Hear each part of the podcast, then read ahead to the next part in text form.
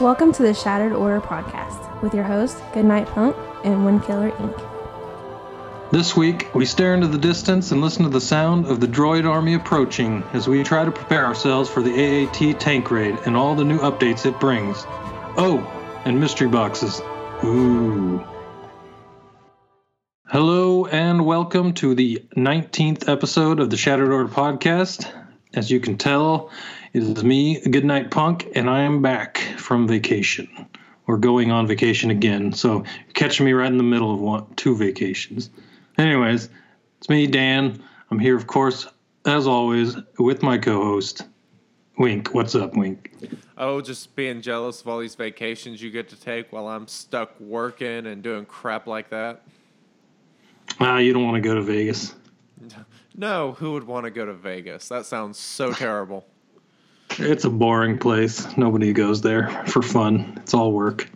Oh, I can imagine. Better you than me. The work's going to be making sure my uh, NFL picks win me some money. Oh yeah, th- that should be a lot of fun. I'd love to go there this football season just for that reason. Just we're recording on Thursday night. Um, as we'll get to in a second, the raid launches tomorrow. But I just finished watching my Packers beat up on the Bears, so that felt pretty good. Finally got the offense going a little bit. That's like beating up a kindergarten team, though. Dude, at this point, we'll take whatever we can get. True, true. Well, today we came out with the updated, updated update. The update for the 20th, which includes the AAT tank takedown, which will come out tomorrow. But it also came with a few other things. So before we dive into the raid, we kind of want to go over some of these extra little things that they added in this update to get ready for that raid. So let's look at those, shall we? We shall. So this first one kind of it should be interesting to me. I'm kind of curious how this is going to play out and what types of things go into it, but so as a reward for completing your daily activities once you're at the level cap of 85, you're now going to get a mystery box. A mystery box? What's that? Well, according to this, a mystery box can drop a variety of items, including the possibility of raid gear.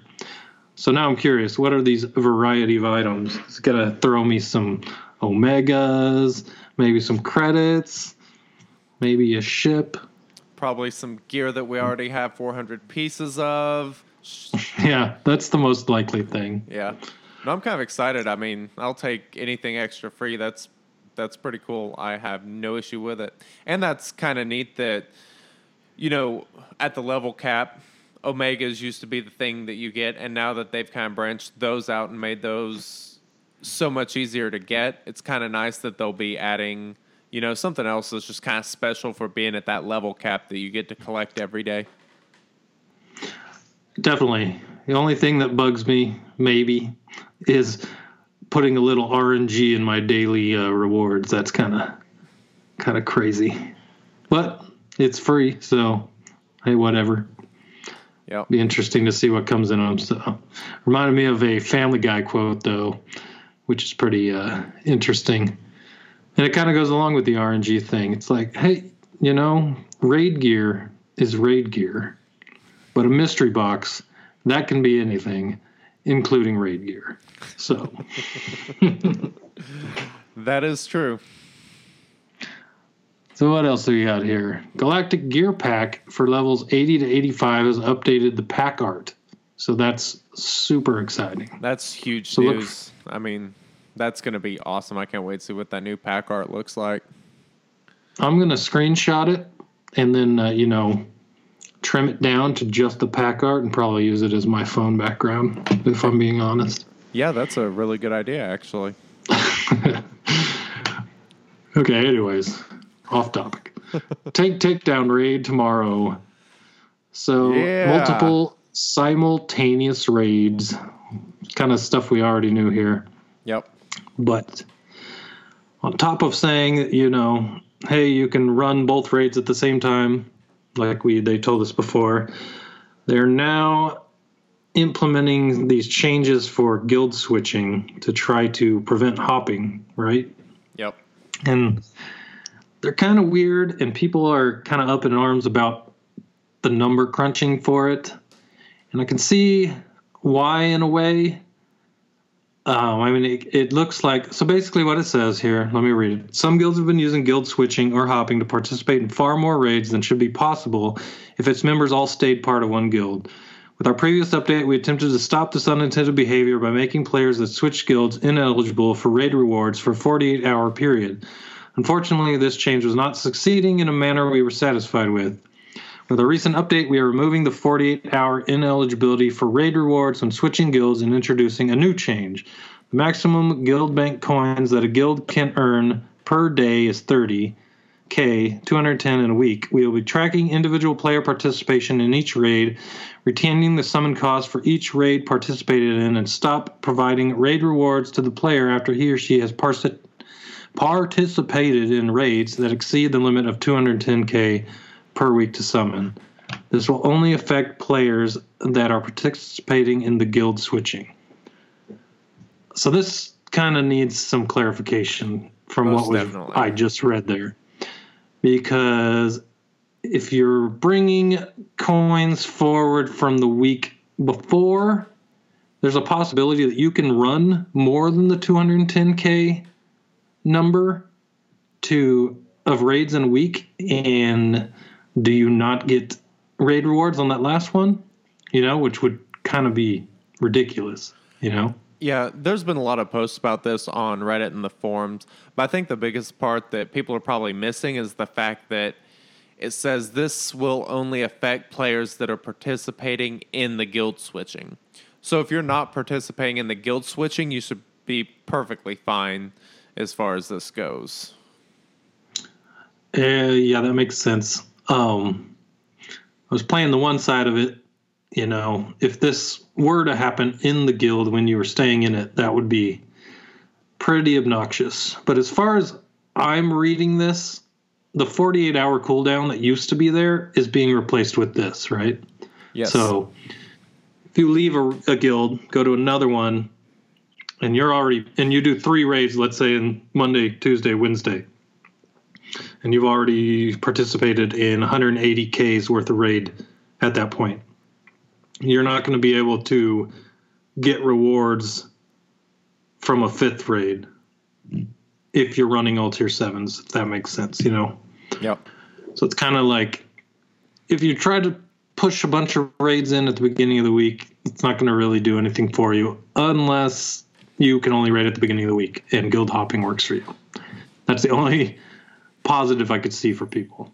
If they wanted to put up that much work to do that, fine. But as far as guild hopping wise, I'm pretty sure that that's what this means is hey, you stay in your guild, this is not going to affect you. You're going to be able to use all your coins in the way you want to get all the rewards you want. And we're trying to keep everyone in their guild, you know?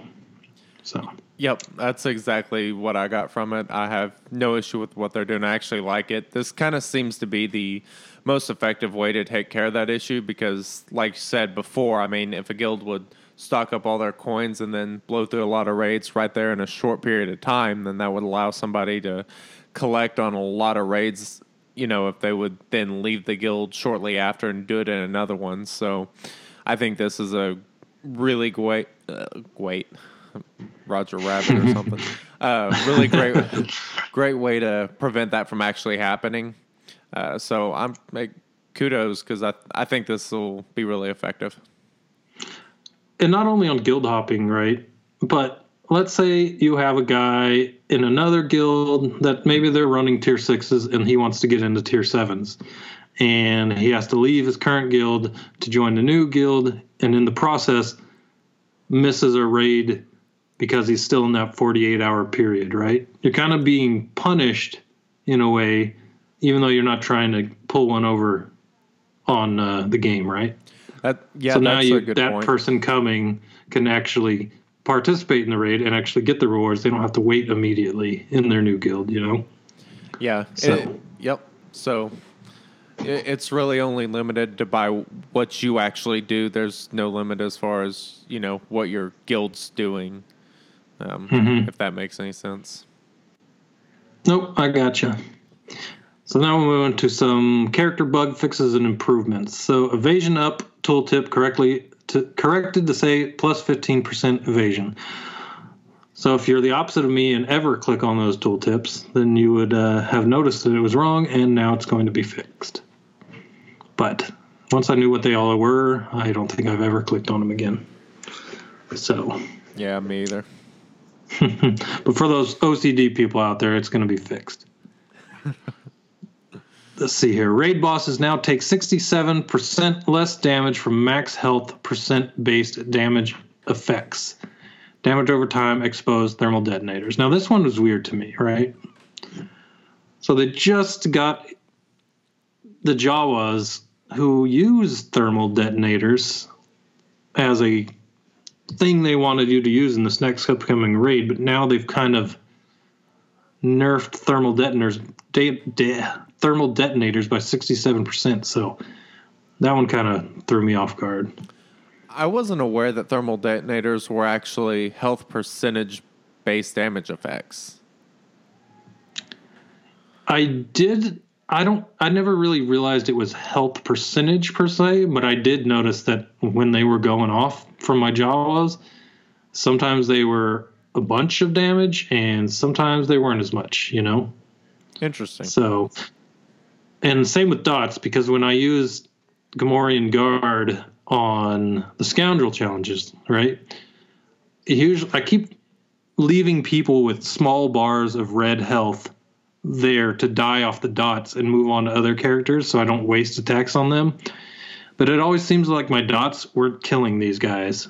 Because, and then I I started looking at the damage numbers every time they started, and they were smaller when they had less damage. So it kind of makes sense now, which is why I moved away from just leaving the dots to kill these guys because yeah, it was starting to get annoying that way. I was doing some research this week about uh, the damage over time effects, and I found something somewhere that basically stated that they are 5% health, you know, per dot. Gotcha. so I don't. Five percent of their remaining health, probably.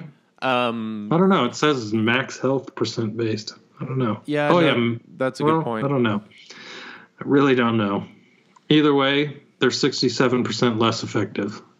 So that was just kind of weird to me. That you're pumping up these Jawas. So basically, Jawa engineer is not going to be giving you any damage in the raid. Really. He'll just be speeding up your other Jawas That's pretty important. and maybe though. adding extra damage to uh, Scavenger, who can blow them up. But you know, who knows? Yeah, and Scavenger also uh, drops them whenever other Jawas take damage. So Yeah, I mean, it's he could put out a lot of them, considering what the AOE's on some of these characters in the radar. You know, they might be putting a bunch of thermal detonators on the other team. Maybe that's why they did this. But I mean, they did it to everything, so not just thermal detonators. I don't know, yeah, but I guess we'll see tomorrow. yep, that's true. a couple things that really aren't going to affect anyone else right here errors and leaderboard bugs and squad tournament prize ranks loading faster. So but then they posted a whole bunch of jedi updates. And most the first one i want to talk about seems pretty cool. And it's almost it's not a rework, like a full rework, but in a way it does add a lot to the character, and that's Ahsoka Tano. So her Omega upgrade was a for energetic slash was upgraded, protective maneuver was upgraded, but the important one you notice on her is daring Padawan now has if Jedi Anakin is present, Ahsoka Tano gains critical hit immunity for two turns at the start of each encounter and whenever she uses a special ability. So if Anakin is in the party with Ahsoka Tano, she gets critical hit for two turns at the beginning of the match, and every time she uses a special, that's a lot of crit hit immunity for her. Yeah, and considering you know that she has her heals and does pretty good damage anyway, I think she's going to be really uh, awesome on a uh, Jedi Knight Anakin led team. Yeah, definitely, and it'll definitely help against some of these uh, raid mechanics for the tank raid. Yeah, Because if you're if those guys aren't critting you, usually these raid enemies are hitting for a lot. So neuter that damage pretty good for her. That'll help out a lot. yeah, for sure. That kind of makes me want to level uh, my Ahsoka up a little bit more and see what she can do. Yeah, I'd have to get her. Well, now I have her at like three stars, but I'd have to level her up. Yeah, But I do like I did like her character. I had her on my arena team a lot when I was lower level because she was doing pretty good for me there. yep. But you, you always reach a point where you're not farming a character and they just get left behind in your team. So happens with a that lot of was them. her. Yeah, exactly. Barriss Offee gained defensive up to all allies on her force heal. So add some defense to the whole team.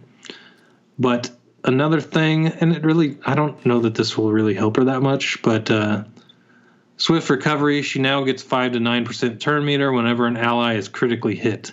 So another critical hit uh, mechanic added to another Jedi which will give her turn meter, which means she can slap you with her wet noodle more often. So I guess that's okay. Yeah, But- it can also speed her up to give defense up too, because you know, given in arena, for example, giving defense up to everybody would be pretty significant. I mean, I don't know why you'd use Barriss over Royal Guard to do that, but it could be a little bit interesting at least. Yeah, definitely. And it'll well, it'll definitely be a good thing in Galactic War. So Oh yeah, for sure. another one fives fixed an issue caused speed down inflicted by his bas- blasters to decrease speed by more than intended. They could have left this bug and I'd have been okay. Not me. Fives drives me crazy. This is very exciting. Yeah. Yeah, well, okay. Let me take that back. They could have left it for raid, kept it out in arena then. Okay, fair enough. yeah. Selective bugging. That's what we'll call it. Another big one here. This one Grand is Master Yoda. Now, we've talked a lot on this podcast about arenas and making your team do what you want it to do on defense as you would do with offense. And I thought this was an interesting change. This is the bottom of the list for him, but I'm going to say it first. AI AI will now prioritize battle meditation over all other abilities. So now he's going to use this move first on defense. And if I'm not mistaken, that's the one that grants tenacity up, correct? Yes, it takes all the abilities that he has and then spreads them to everybody. So, what could actually be really interesting in interesting in arena is like say if you have a Qui Gon lead or something, and Qui Gon calls in an assist, and it's Yoda. Yoda could come in for the assist, get uh, foresight, and then do battle meditation, spread foresight and tenacity to everybody with the AI using it. So, I mean, that's that could be really big as far as making him actual actually be useful in arena again. Yeah, because not only he will, if you have him fast enough, not only will he grant the potency up. So he he already know he's going to grant potency up. So if you get him faster than most emperors, Tenacity. he's so yeah, sorry, tenacity up. If you get him faster than most emperors, he's going to help you to keep from most of your team being stunned, right? Oh yeah. But if but if he's also being called and gets that foresight and spreads that too, that'll be huge for your team. I, I don't know why I didn't think about that. That's a good point because this does actually make him a counter to the Emperor. If you can get him, you know, because of uh, especially because of Qui Gon's leader ability, it would be pretty easy to get him to go ahead of him and spread that tenacity through your whole team, and then and then those Empire characters are basically worthless. Yeah, it was. That's this is pretty big, and I think you'll see a little more Yoda. Maybe not a ton, but I mean, people at the top might be trying to figure this a way to work this in for sure. I do think this And- is going to make some people upset with the fact that uh, speed's going to be insanely important with this. Uh, Mm-hmm. You know, people aren't. A lot of people don't seem too happy that speed's as important as it is, but it'll definitely stay important with this particular ability with Yoda. Yeah, so on top of him using it, it also has its cooldown re- decreased by one. So you're going to be able to use it a lot more, and that's good in the raid specifically too, because a lot of people use him to spread foresight to avoid the Rancor slam, and if he's able to do that more often, especially if you have him fast, that'll definitely up some people's scores on the uh, on tier seven, and also you know we'll see how he works in the new tank raid, considering Jedi's might be getting a buff for Yep. synergy. So the rest of these here, let me see. Omega upgrade for Ataru increased to 15 plus 15% turn meter gain. So that's his basic, isn't it? Yep. It used to be five, which would take it to a 30% turn meter gain overall. But mm-hmm. now with this change, it'll take it to 40% turn meter gain overall with Omega. Very nice. Master Stroke now correctly copies critical hit immunity. So if you got guys on the other side with critical hit, he can actually take it. And it no longer incorrectly copies buffs from Aayla, Ewok Scout, and Jawa. I don't know what that was about, but it's not going to do it anymore. Yep, me either. Omega upgrade for Unstoppable Force increased to 30% turn meter, increased to plus 30% turn meter reduction. So the amount he takes was what, 50% before? Uh, not sure. Yeah, it was a I'll- good chunk, and now I'll you're adding looking it up. 30%. Yeah, it was a good chunk. Now you're adding 30% more to that. It's, uh, and on top of that, you can do it a little bit more because Unstoppable Force cooldown was decreased by one also. Yeah, it was 40%. This will take it to 70% turn meter reduction. Yeah, which is a big number. And then on top of that, the cooldown decreased by one, so you're going to be able to do it a little more often. So his utility, at least in the raid, I'm thinking PVE is going to go up a lot more. Yep. Not only that, in the in the arena, Unstoppable Force also will stun targets who are under 100% health instead of under 50% health. So if you hit a guy and brought him down at all in health, he's going to stun him with this move. But that's health, not protection. So you still have to clear through Right, the right. protection to get to the health, which I think is why they did this because, you know, with protection, full health is basically 50% total HP. So I think this is Mm-hmm. a good move also. Yeah, because once they get down to 50% health, really, it nothing's going on there. I kind of Like- wish they would do something with expose also because expose used to be 20% health and um, it still is, but it's really, you know, like 8 to 10% now because of protection. Yep, for sure. Well, they didn't bump that up or do it any favors in the uh, raid, considering it got down Yeah. 67%. But Jedi Anakin offense up from reckless assault will not will no longer randomly fail to increase the physical damage of some units. So apparently before some of the people's on your team, if they got offense up from him, it wasn't working correctly. So never fear, everyone is working as intended now. That's good because that offensive up is pretty important for my arena team. I don't want that Right. failing to land randomly. especially if you didn't it landed and you didn't know it was working correctly that would kind of suck Yeah. and i did see a video on this on reddit this past week about offense up not working correctly so maybe that brought some attention to it who knows Yeah.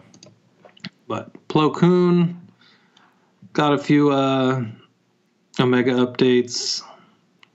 Nothing too crazy there from what I read. His does add turn meter to Jedi's as well as clones now. So all the turn meter that he was giving to clones before will now go to Jedi's also. So I think that's his leader ability. So if he's a leader, he'll be able to get give turn meter to Jedi's. And I assume that they added this because of the Jedi synergy in the raid and wanting, if people wanted to use him, have him more uti- more utility from that. And turn meter's always good, so having him be able to give it to his whole team would probably be a good thing. Yeah, for sure. So we'll see how that works out. I don't know a lot of people that have Plo Koon, but whoever does in our guild, let me know how it goes because I'm interested. Now, here's a guy everyone uses with some updates that I didn't know that he needed. Qui-Gon Jinn, Harmonious Assault will now correctly increase special damage dealt by the assisting ally. I didn't even know that was broke. And if it's fixed and they do more, I'm going to be even more happy because I liked where it was before. Yeah, I mean, this is big for if you pair, you know, Qui Gon with, uh, say, uh, Emperor Palpatine, because both of his attacks are special damage only. It's no physical. So mm-hmm. if you pair those two together, you should see a pretty significant bump whenever, you know, Palpatine's called in, or um, as the next point is, the offense up. Uh, offense up granted by humbling blow will now correctly increase special damage to all allies also so that'll be good for Palpatine since that seems to be fairly common as people running those two together. Yeah, and kind of surprising, two very common arena characters in Anakin and Qui Gon Jinn having their offense up not working correctly before and now working correctly. So, yeah, that'll definitely be a bump to a lot of people. Yeah, for sure. So, those people that don't run either of those two will not be will still not be happy. they were missing out anyway. They need to get with the program. Yeah. Chase that meta. exactly. All right. Well, I've been looking through some raid mechanics that were data mined about two weeks ago. And I kind of wanted to go over them, but then I started looking through them, and it is in depth for sure. Like, you thought the Rancor had some crazy abilities. Throwing extra people on each phase, they they're the amount of things that these guys can do are going to take a while for each of us to uh, figure out exactly what's going on. You know. Yep. So we'll have these are all data mine things from two weeks ago, so we don't even know that they're correct, but we will know tomorrow, and we plan on going over some of these next week, the actual mechanics and kind of our what we've seen in our raids that we've done before the next next podcast and uh, kind of talk about them. But one thing that we have uh, been told is that Jawas and Jedi's synergies will be get a little buff. We don't know what the buff is, but as far as the data mine goes for Jawas, it said Jawas will have. It's called Wrecking Crew. So if you see Wrecking Crew tomorrow, the odds of this being true, probably pretty good. But Jawas have 50% potency, which is huge considering each of these Jawas are doing all kinds of crazy stuff. But this is the one that I question. It's kind of crazy. It says, in addition, when a Jawa uses an ability, they call another ally to assist. So anytime your Jawas do anything, they call someone to assist them. That sounds crazy to me. What do you think of that? Yeah, I think it seems more likely that would be maybe when Jawa uses a special ability, but yeah, maybe there was a word missing in there. Yeah, either way, this this could definitely be a little bit interesting. I'm curious curious to see exactly what they do for the Jawa buffs. You know, if this is actually what it is, or if it is in fact something different. Because uh, this could be, this would be really interesting and kind of fun if, you know, every time Jawa uses ability or calling someone into assist, um, it's almost almost Phasma like. Well, imagine uh, Nebit using his third ability there, calls in an assist, it's Jawa. He gets another assist, but since he used ability, there's another assist. So you got four assists on one ability. I'll take Yeah. no. Yeah, three assists on one ability. That I'll take that for sure. It's Yeah. crazy. That's what. That's kind of why I think it's probably special ability. Because if it is just a regular ability, Phasma could be a really good lead with the Jawas too. Oh yeah. That attacks all the time. Be crazy. Yep. The other one they had in here was Jedi the Jedi buff called Defenders of the Republic. Jedi recover 15% of their max health at the start of their turn. This is this one also makes me think that these aren't true, you know, because of protection, right? Yeah. How effective is 50% of your max health at the start of your turns really for your team in a, in the raid, you know? Because by the time they're out of protection, you're thinking they're going to die. That's how I always see it in the raid, you know? Yeah, but most people go heavy on the protection just because you get more HP total overall. If this is the case, I could definitely see people going to a lot more of the, you know, um, just under 6% health mods, you know, for the like the circle or the plus sign and going to more health bonuses. That could be really big for your longevity of your Jedi in the new raid. Yeah, definitely. I hadn't thought about that. Because if they have, they don't have a ton of protection, but if they have a B2 ish or 5 ish max health, you're you're doing pretty well there. Especially if you're adding 50 15 percent of that every turn. So Yep.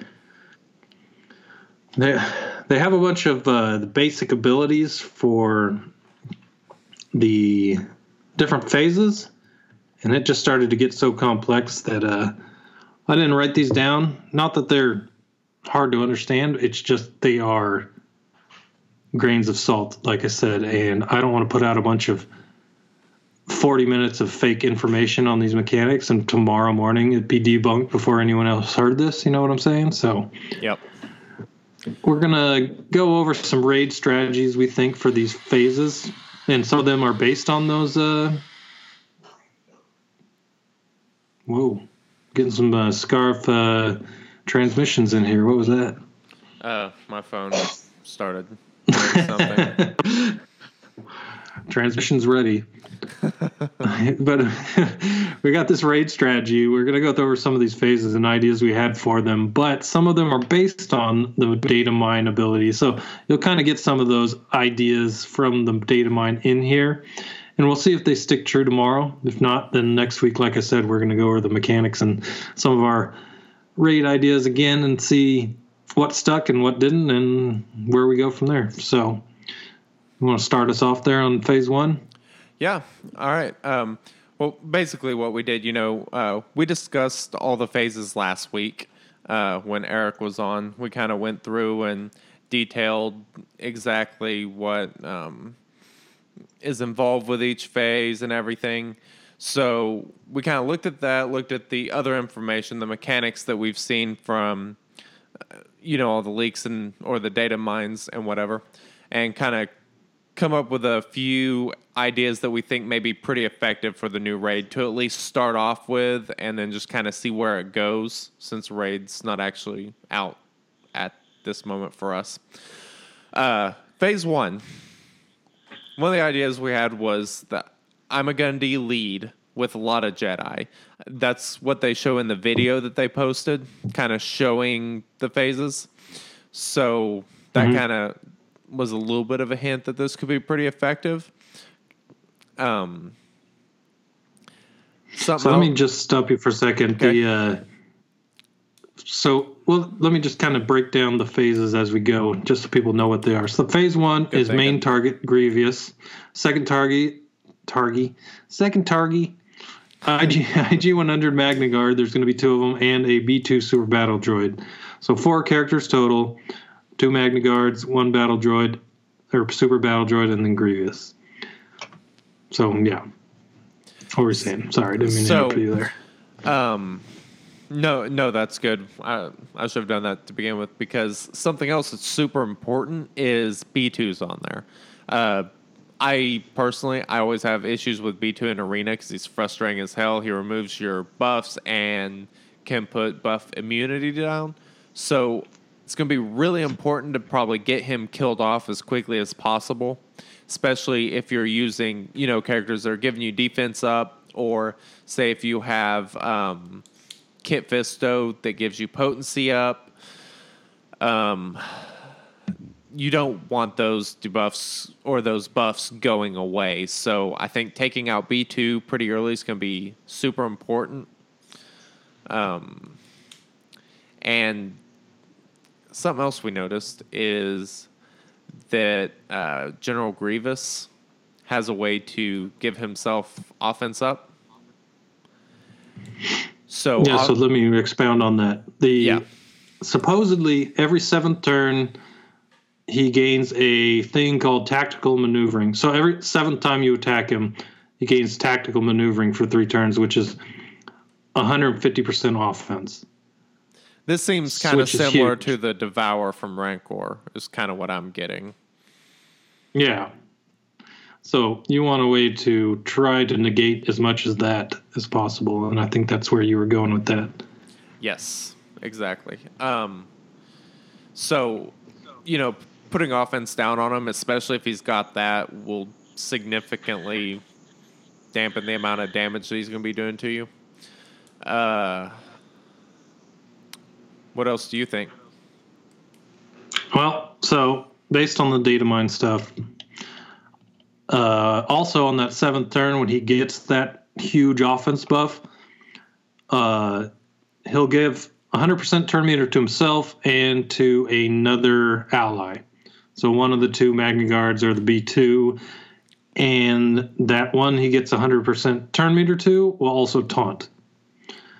So as far as that goes, there's that taunt and also the magna guards on your turn if you have a debuff from the magna guards and both their basic and special supposedly offer debuffs on your characters if you have any debuffs on your characters when the when you start your turn the magna guards both of them are going to taunt so lots of taunting going on kind of like in phase one on the rancor raid right those two side pigs are always taunting Yep. they're trying to keep you from hitting the car, the captain. So my idea: bring a, bring your best tank busters. You know, I, this may be a terrible idea, but Asajj could be one, just to suck those uh, positive status effects off the other team. Just depends on how much you trust her. Not a lot of people do, but she does have that ability, and that might be helpful. And then on top of that, B2. B2 versus B2, let it go. You know, take all those taunts off and make sure that you can hit the people you want to in the order you want to and not let them dictate the fight. And I think that's one of the main things you want to do in raids, right? Dictate the fight yourself and not let them dictate it to you. So B2, I think it'll be a good one. Definitely. Maybe. But phase one wise, that's going to be important. You're going to see a lot of taunts. Isn't there have- someone can else? Can you think of any of them? Yeah, think- yeah, I've got say- a couple, but uh, real quick, do you know of anyone else that removes the or th- that removes buffs? Uh, Qui Gon, obviously, but I was thinking there was someone else that had an AOE that removed them. Am I wrong about that, or do you know? That's a good question. I'd have to look it up. The only person I can think of besides Qui-Gon is Teebo. He can do it too. Oh yeah, But- yeah, he can. Uh, well, anyway, uh, two that I was going to get to is, like you were saying, the Magna Guard's taunt kind of is based on their ability to land debuffs. So that could be really important for using Yoda to make sure that you're not getting debuffed, using that uh, his meditation to give everyone tenacity up. And then also the Emperor using his basic attack on them to prevent turn meter gain and to prevent them from taunting. I think both of those could be really big and save you a lot of headache in that phase one. Yeah, definitely. Those are two really good ways to keep those uh, dictate it yourself, like I was saying. So, based off those things that we know or think we know, those are some ideas for you. Then we go on to phase two. Phase two is the tank, which has the hull, the main turret, the left gun, and the right gun.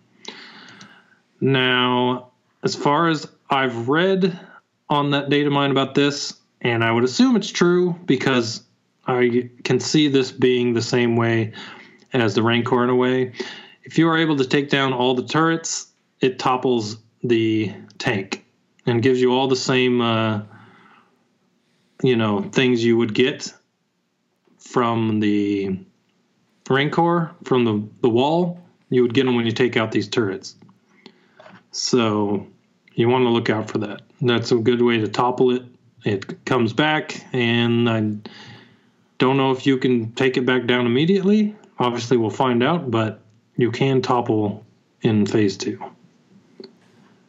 Yeah, So- I'm, I'm assuming it'll probably work fairly similar. Like the tank will be stuck there for a minute while the droid comes out and fixes it, or something along those lines. Right. But another thing I noticed on this one, once again, from the data mine, lots of uh, lots of re- referring to that because that's the only thing we have to kind of draw conclusions from. But anyways, bring tunes that can give out positive status effects to team or to themselves. As far as I can tell, you're going to want a lot of characters that can put buffs on themselves. One of the abilities was massive damage to the main target from the main gun if you don't have positive status effects. So if this thing targets one of your guys that don't have a buff, it's kind of like the opposite of the death mark, right? There's no debuff on you, but if you don't have any buffs on yourself and it targets you, you're probably going to get hit pretty damn hard. Yeah. So having tunes that can give out positive status effects, like a Yoda to everyone, or a um, Phasma, you know, people that do that kind of thing, or even Leia in a way, she can get the just anyone that'll get something on your guys so they don't take as much damage. That's probably going to be important in phase two. So, you got something else here? What was that? Um, well, uh, we're not exactly sure how the mechanics of the guns are going to work.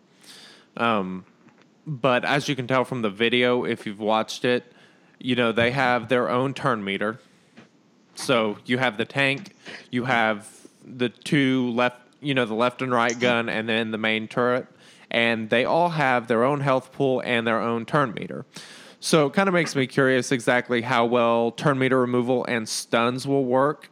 Um, if they'll actually work on the tank, or if the tank's going to be a little bit different and be more like the Rancor, in which it doesn't really, it doesn't get stunned at all. If so, Palpatine becomes almost worthless in this phase. And you know, if turn meter removal, I know they've said that it's supposed to be like 50% more difficult or 50% less effective turn meter uh, on this raid. So, you know, those turn meter removal characters and stunners may not be very good in phase two, especially. That turn meter thing um can't forget who was bringing it up saying they hadn't read that anywhere. I saw it in the data mine and it was only listed as actually part of the unique of one type of character in this raid. So i don't know if it's actually not as effective on the whole raid but it's definitely not as effective on certain people. I don't know. I, we're gonna have to wait till tomorrow to see but Yeah. That's going to be a big thing for this raid. Once you find out uh, how turn meter removal works in this, then with how big it was in Rancor, you're going to want to know that, right? So, Yeah. So those are definitely things at least keep your eye out for because as it actually becomes available and you kind of start doing it, you'll. You, you'll get an idea of if some of the stuff will work that well or not, but my favorite part about this podcast is that everyone's going to listen to it after they've done the raid and be like, "What the hell are these people talking about?" Yeah. Uh, Hopefully there will be at least a decent. There's usually a decent number download it. You know, the day immediately after. So hopefully people listen to it and maybe have a little bit of an advantage going into the raid with some of these ideas. But I guess Or we'll maybe see. we call it perfectly, and everyone's like, "Wow, Nostradamus over here." yeah. maybe. anyway, So for phase three, that's the one where the Rocket B2 comes out with three B1 battle droids and three B1 battle droid commanders. So, going to be a lot of people to kill in this phase. So, not really knowing what the mechanics are, one thing we can say for sure is that AoE should be very effective. And you had an idea for a team for this phase, right? Um, I had a couple ideas, Or just a group of people. Yeah, a few ideas. I won't be able to do this due to the character being on my arena team, and I am not changing it. But an Old Ben lead could be really effective with a bunch of Jawas. Um, Due to the fact, you know, he gives turn meter. Jawa himself actually gets uh, evasion and gains turn meter on evasions, or whenever he evades. Uh, so that could be really interesting with this many uh, you know, that many enemies attacking. Yeah, Big- definitely. Hadn't thought about that. That's pretty good. But I think the biggest thing is, or another idea would be, so having your Dathcha is leader, because, you know, he can do uh, turn meter removal and defense down. He gives that to everybody when attacking droids. So doing that paired with like Jawa and you know more AOE characters, I think Lando could be super awesome in this because there's going to be a damn good chance that he's going to land more than two AOE's. So he could basically just do AOE's constantly. Uh, no, definitely.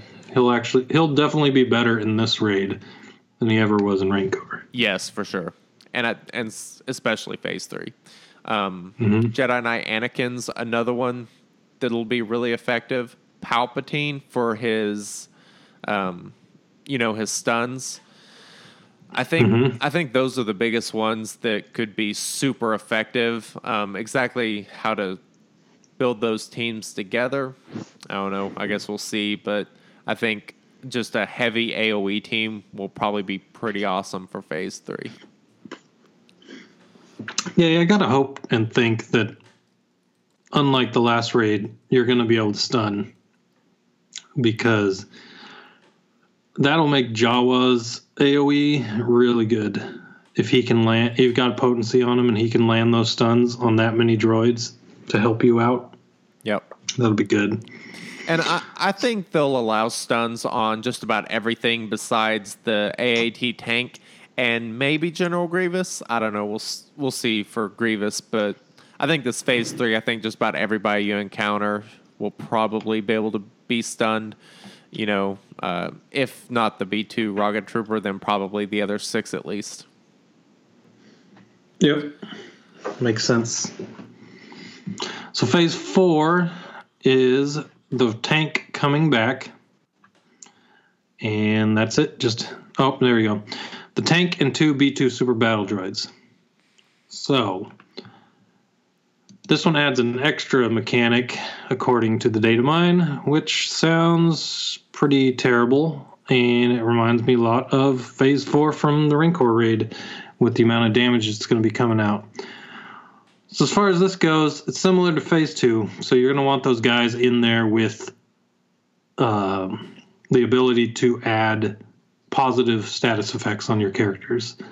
Because if that main tank cannon hits your dude without any, it's going to be painful.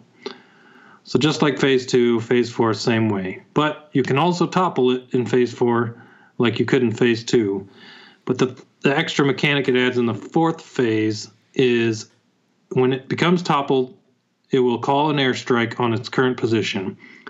So calls in an airstrike. That sounds You bad. do all your damage. Yeah. Airstrike. Those are always bad. But this, you get in there, you do all your damage, you're critting on everything, whatever. He gets his full turn meter back, and that's when the airstrike comes. And it deals physical damage to all enemies, AoE style. Imagine that. But it can't be evaded or countered.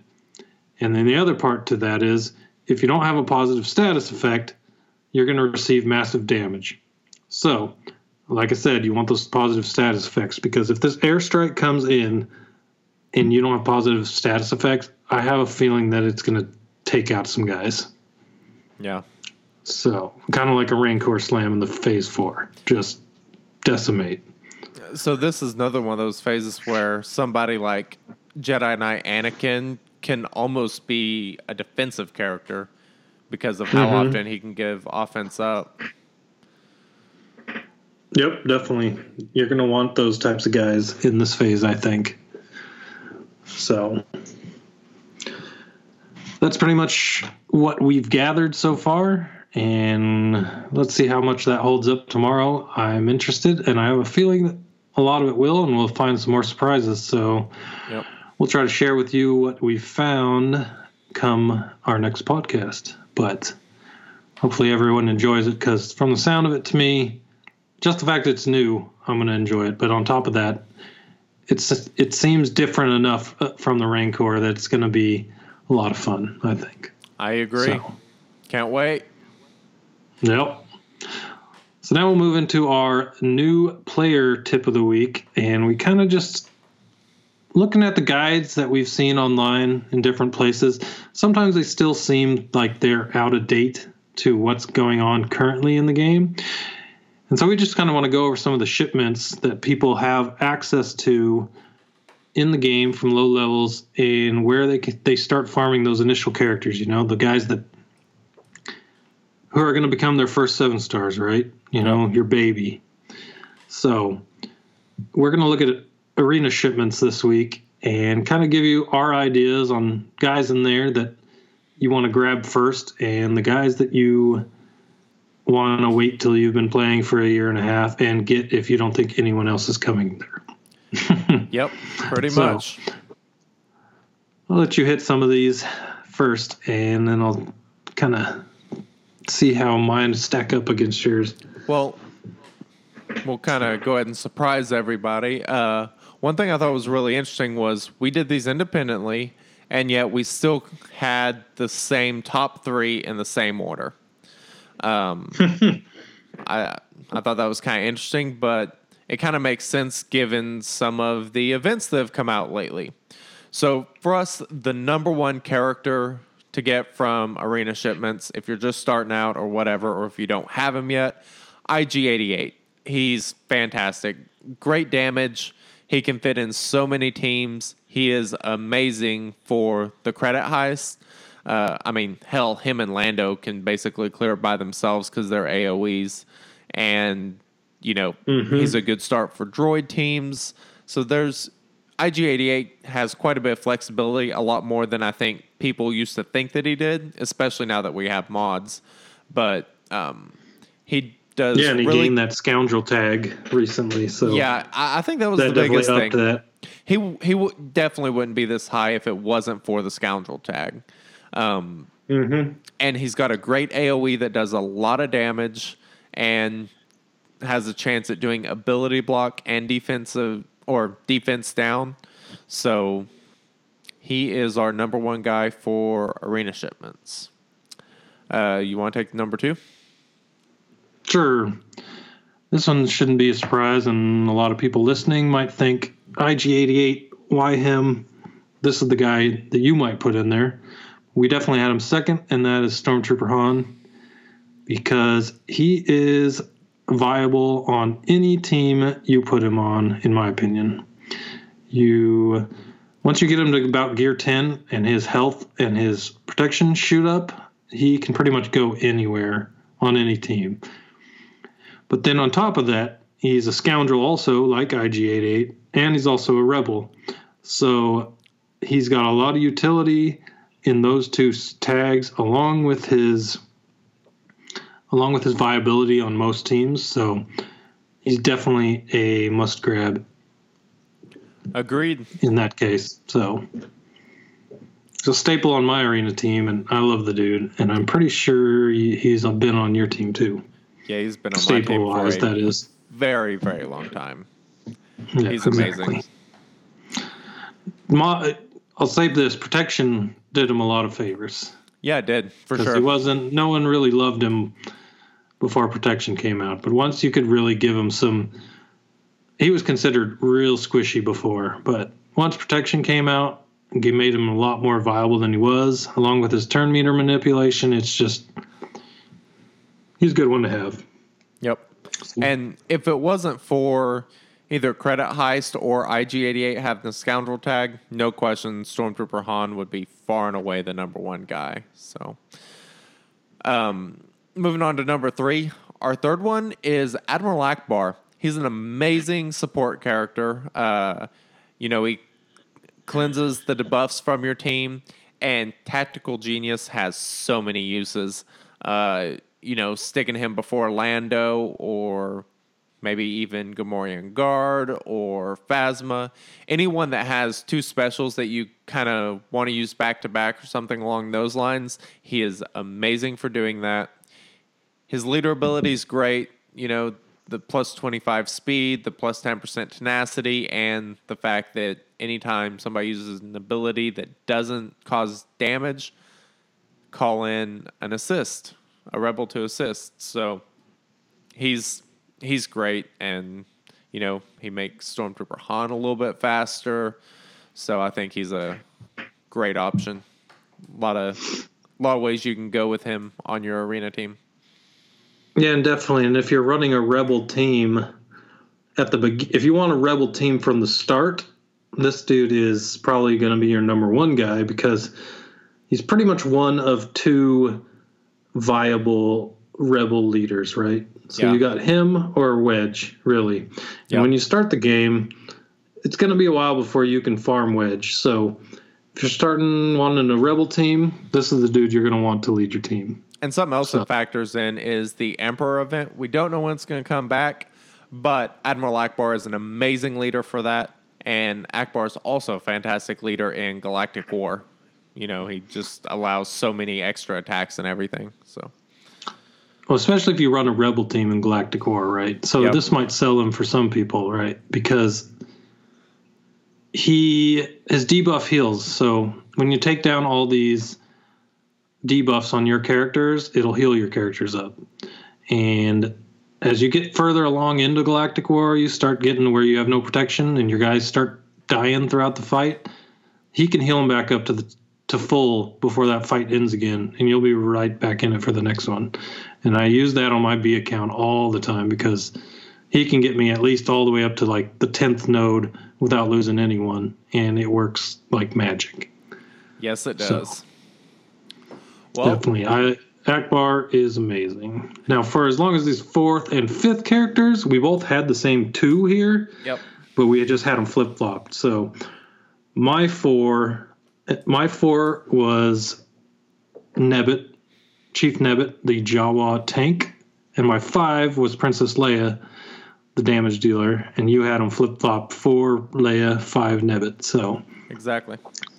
as far for me, Nebit, strong tank, good Jawa lead, synergy, possible synergy in the tank raid.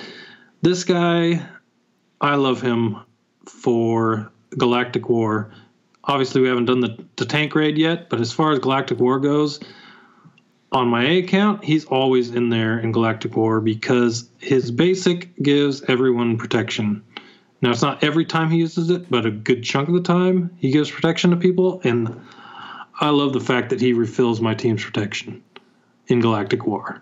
And Yeah. in the long haul, that can really help your team. So, plus he's a taunt, and when you omega his his taunt, he's pretty much he can taunt all the time.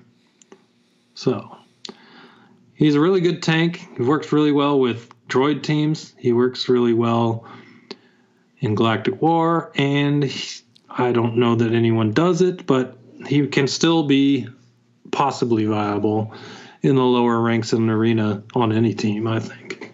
Yeah, and something else, something we're going to get to here in a minute on the mod challenges. Uh, he is an amazing leader for beating that tier three critical damage challenge. He's he's definitely the best leader for that. So that's definitely a big use for him.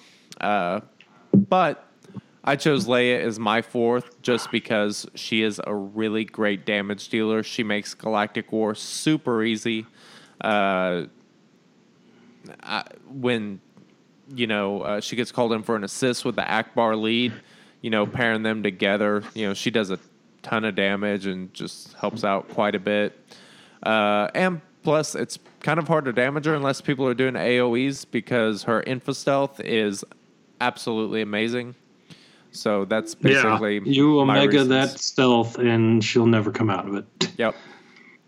So So that's basically my reasons for going with Leia. Um, now we so you want actually, to go over how? Oh, we agreed on this one too. yeah, we have the same sixth one. Uh, we both had HK forty seven. He's obviously the only leader you need on a droid team. There's no reason to go anyone else. Um, but outside of that, he's he's not really all that great. But we kind of have him this high mainly because, or at least I have him this high because droid teams are pretty damn good, and he's the only leader you really want with a droid team. Yeah, definitely, and especially if you get IG88 and you go after HK47, it's really not that hard to fill out the droid team because you can still get IG86 out of Galactic War, Nebit, like we were talking about in here, and then Jawa Engineer out of uh, guild shipments, and you're good to go. So it's really not that hard to get. Yeah, sure, he doesn't stand alone outside of the droid team himself very well, but he's a key cog in a droid team if you're going to have one. So No question. let's go over a few more of these guys we have here just to maybe not rank them so much, but kind of tell you guys that we think are pretty good. Do you have any others that you would put towards the top there? Uh, no. Um, the next two on my list, I have Eeth Koth and Ugnaught. I basically have both of them there strictly because of the new raid. Um, I feel like once you get this far down the list, you're probably at the point where you're in a guild that's doing the raids. So I think it'd be pretty important to have a couple of characters that should be really good for it. Um, this these two could certainly move down on this list if they're not as effective in the new rate as we're expecting them to be. So, but that's the only reason they're there for me. Makes sense. As far as the rest of the characters that are left go, I want to add one more thing on ahead. Eeth Koth. Uh, Eeth Koth is also a really easy farmable Jedi for getting um, uh, Yoda. So that's Yep, definitely. If you're trying plus. to shoot up to get uh, Yoda, he's the only Jedi in the arena shipment. So if you're trying to get a Jedi out of every shipment to get him as fast as you can, this is the guy you're going to go after. And I have him gear 10 with mods, and he has a ton of protection, a lot of good health, and he hits about 4K. So he's not terrible.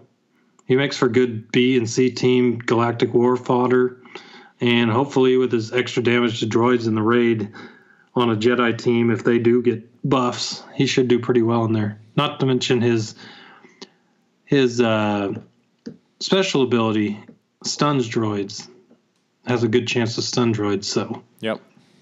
it's he's he's definitely got promise for the raid, but others that I like. If you like AOE, Sidious and Asajj are listed as having some of the highest damage in their AOE's. No one uses them, so no one really can attest to that. And everything else they have in their kits are not really viable since mods and protection. So they're not really uh, must haves, but I still enjoy throwing Sidious in my Galactic War. And And- it's mostly because he was my first seven. Yeah, And, uh, he was yeah, mine too.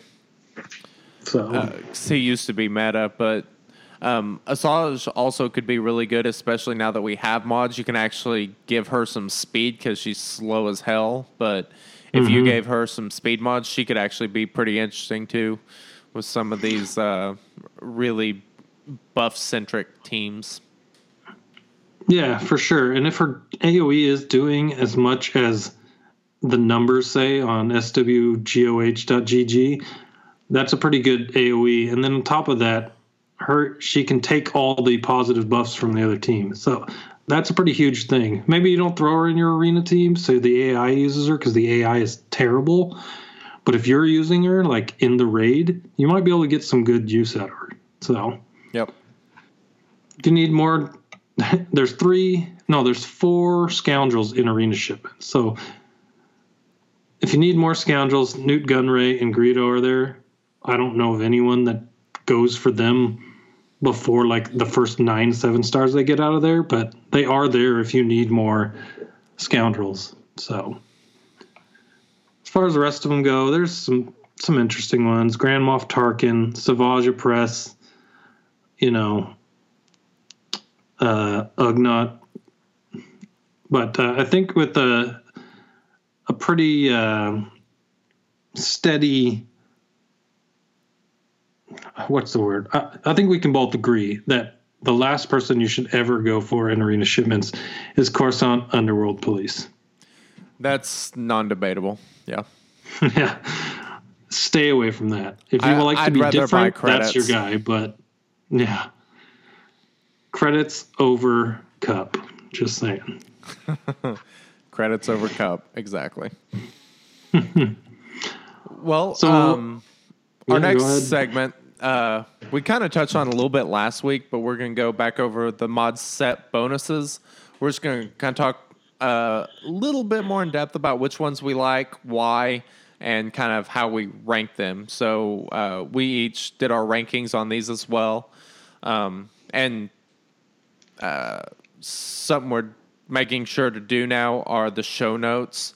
So all of these rankings, you can go into the description of the podcast file, and you'll be able to see all of our rankings. You know, each one of us have our rankings separated out.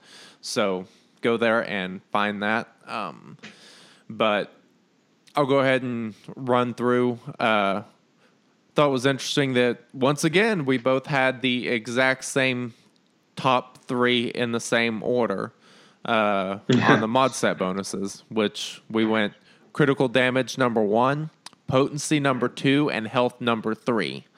Uh, I, I know.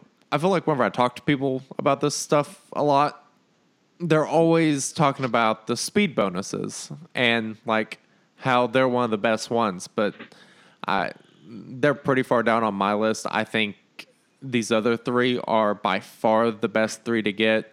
Your critical damage, um, that extra thirty percent damage, especially on your higher damage characters, your Rey, Leia, Lando, um, IG88, those guys, they just gain so much from having the critical damage bonus that there's not really another way to go. Um, potency is obviously huge for a ton of characters. Debuffs have become a pretty important part of the game, it seems like. So making sure that, you know, your Emperor or your Old Ben can actually land the debuffs that they that their abilities allow them to land is huge. That's why that one's my number two. Plus, uh, you know, a full set of potency bonuses gives 30% potency, which is pretty significant. And Yeah. that's 30 straight percent, right? Yes. It's not 30% of the percentage that you have. It just adds 30%, right? Yes, exactly. So a character that So like has compared 10%. to other bonuses, this is this this is just a huge number, you know? Yep. So 30% added on to let's say a guy that only has 22% to begin with. You're more than doubling it, you know? Yeah. And This getting bonus over for potency 50% is huge. Getting over 50% is I mean, that's probably the sweet spot for most characters with the potency and those potency mods just make it so easy. Yeah, if you get a potency bonus along with a potency cross, you're Yep. already adding 54% if it's a five star mod. 54% to whatever they had. That can make anyone viable. Yeah, for sure. So, And yeah, I like potency mods. The problem will be getting my Empire guys up there. Yeah, and that's something else we should talk about is so the critical damage it requires Jawas. You have to have all five Jawas, and they can be kind of a pain to farm. You know, the ones out of Cantina, ones out of Arena. Uh, Jawa you actually kind of start off with. Dathcha's pretty easy from Galactic War, and um, wh- where's the other one come from? Drawing a blank. Jawa Engineer comes out of Guild Oh, that's right. Yep, So exactly. the only two that you're really going to have a hard time with are Jawa and Jawa Engineer. I myself did Jawa from Cantina battles and got him to seven stars, so that was pretty easy. He doesn't cost a lot for his either, so that's where I got him. I have Yep. them all at seven except for the engineer because I kind of started late on him. But he seems to be the one that's probably would take the longest to get. And then remember, you don't even have to have them at seven star to do tier three. You just have to have them at five star. Yeah, I beat tier three with only one of them at seven star, two at six star, and two at five star, and it was took me like three or four tries. It wasn't really that difficult. You just kind of have to mod them correctly, and you know, just make sure you know how to use them. But uh, I think the critical damage challenge is probably one of the easiest, and it's the most important one. Um, the Yeah, it didn't. It wasn't too bad. the the potency one was pretty easy if you have the emperor lead. If you don't have the emperor, then that one may be a little bit more difficult to actually three star tier three on.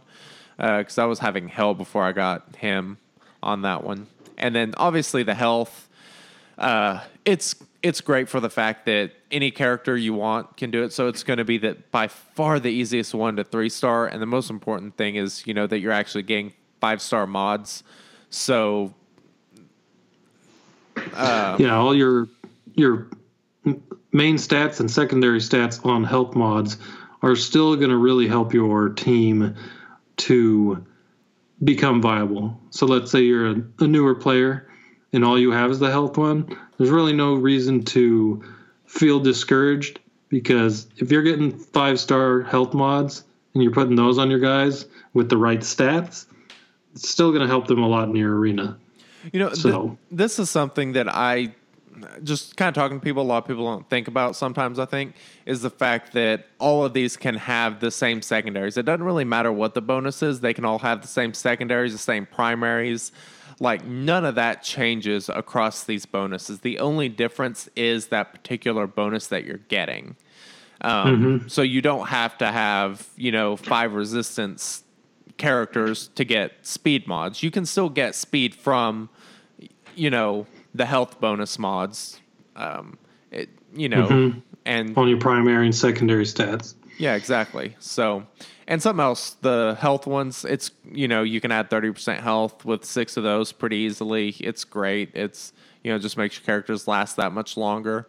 Um, And like what we were saying before, that could be really important for the Jedi in the upcoming raid. Totally. real quickly, I'll go through. Um, after that, I have tenacity, then crit chance, then speed, then defense, and then offense is the last one for me. Um, I'm going to talk about that here in a second, real quick. Uh, I'll let you go ahead and finish your list, though. Yeah, so the only real difference is we have a couple things flip flopped, and I rated crit chance over tenacity only because some of those guys rely requi- eh, rely require rely so much on crit chance for their moves to add extra bonuses that you want to get those crit chances. So I think that's important. But tenacity also is important because being able to avoid being turn meter being taken from you or debuffs being put in on you are important also. Rank both those higher than speed, just like you. Speed, we had it both in the same spot. I just slow players or slow cart cartoons, God, slow characters are going to stay slow. And you're, if you're only adding a percentage of their speed back to them, you're really not giving them that much from a speed set. You want that speed from their their set numbers on the uh, primary and secondary stats. Yep. Now, I'm not saying that it won't hurt them. Like, if you put it on Rey, you put it on Dooku, those types of characters, it's going to do a lot more good for them than some of the other ones. But I just don't see speed being that big a thing. And not to mention, you'll have to have five resistance to get it. And there's only five resistance overall. So it takes a lot of work to get it. And I don't know that I would prioritize that very highly. So I certainly wouldn't. It's I was able to beat it pretty early on because I've had resistance characters for a while, and it's it's not the benefit that a lot of people think that it is. So yeah, and I just flipped offense and defense. I just put offense ahead of defense because just to me, defense is hard to qualify. You know, I don't. You never really see the numbers and what it does to your team. They could be great, and I know there are a lot of people on Reddit that you rave about them, but I put them last. Offense is good. I don't think it's great, so that's my second to last. But that's where I rank them. Pretty close to you. Just a couple things flip flopped. But All you right. had something to say about offense bonus versus crit damage, right? I do. Um, so why do you prefer crit damage over offense? Because I feel like crit damage gives me more damage. Okay, what if I told you, and it kind of makes sense? Okay, your critical chance actually determines whether you're better off with crit damage mods or offense bonus mods. Well, that would make sense because if you're not getting the crit damage, it's really not going to do as much for offense, which you get every time. Exactly. So I have a shout out to uh, who's it? Mezos. Um, he was the one that did all the work on this. Uh, he is a member of Molly's Empire, and he ran the calculations on this, and it's pretty interesting. And basically, the threshold is forty percent crit chance. If you are actually below forty percent crit chance on a character, you actually get more damage output by having the offensive bonus mods if you're above 40%, you're better off with the crit damage mods. And that's why the crit damage is that much more important because if you have less than 40% crit chance, for the most part, you're not too worried about damage on those characters. They're not necessarily there to do damage. Uh, but your higher damage characters are typically going to have a much higher crit chance and you're going to want them to crit more often anyway. So once you get above that 40%, you're better off with crit damage. So if you're if that's what you're wanting is total damage output, critical damage is the way to go. And it it just gets significantly worse, you know, uh, or benefits crit damage more and more the higher crit chance that you actually go. So I actually have the Reddit link um, in the show notes. Y'all can go find that, and you can actually go see. Uh, there's a thread on Reddit, and that is listed on the comments section, all the math on it, um, and basically how it was ran. So I think that's really important for people to know because uh, offense sounds Yeah. great, but it's nice to know which one's actually more effective. Yeah, definitely. That's a really interesting breakdown of the numbers where you want what. I'll have to think about that next time I'm looking at these dudes. Yeah, for sure. So, Uh, well, uh, we have just one last thing to kind of go over. Uh, what's actually just a comment I wanted to make real quick. Uh, there was a data mine here recently that actually showed in the next tournament, you will actually lock your defensive teams. So they are actually going to do something about the whole, uh, you know, swapping wins thing that occurred last time. This time it'll be true pay to win. yeah, the auction will be what they wanted it to be. Exactly. I saw that comment on Reddit, made me laugh. Yep. Which I'm completely fine with. Like, I, I think that's what it should be. So I have no issue with it. I'm glad they're making that change. So, Yeah, the only thing I would like to be changed on top of that is getting points from your defense. But agreed. a man can dream. That's true. I do have an email this week, though. Ooh, exciting. Yeah, it's from a guy named Jerry. Oh, He went, yeah, he actually wrote into the show. His spelling wasn't very good, but uh, I'll try to pick through what I can. It said something about he knows the new tank raid is coming out tomorrow, and he wanted me to give a shout out to everyone to say he's going to be super viable, and he thinks he's going to be the new Teebo. So wow. if you can throw Magma Trooper in there and see what he does, he promises to be the guy for you. So I don't know about the truth to that, but I'm an equal opportunity guy here, and he wrote in, so I figured I'd let his email be known to everyone. Hey, I'm a fan of anyone who's a fan of the podcast, so I will have to at least give him a shot and see what happens. He also wanted me to say that his cousin Ken Bone, his Reddit comments and his Reddit history do not reflect his thoughts. So that was a PS on his email. Just there you go. That's a good postscript. Well, everyone, we hope you enjoy the AAT rank tank raid tomorrow, and uh, we know we will, and we'll be back next week with uh, as much information as we can fit in one podcast about it. So For sure. enjoy your week. I'll enjoy Vegas. All right. Talk to y'all later. Bye.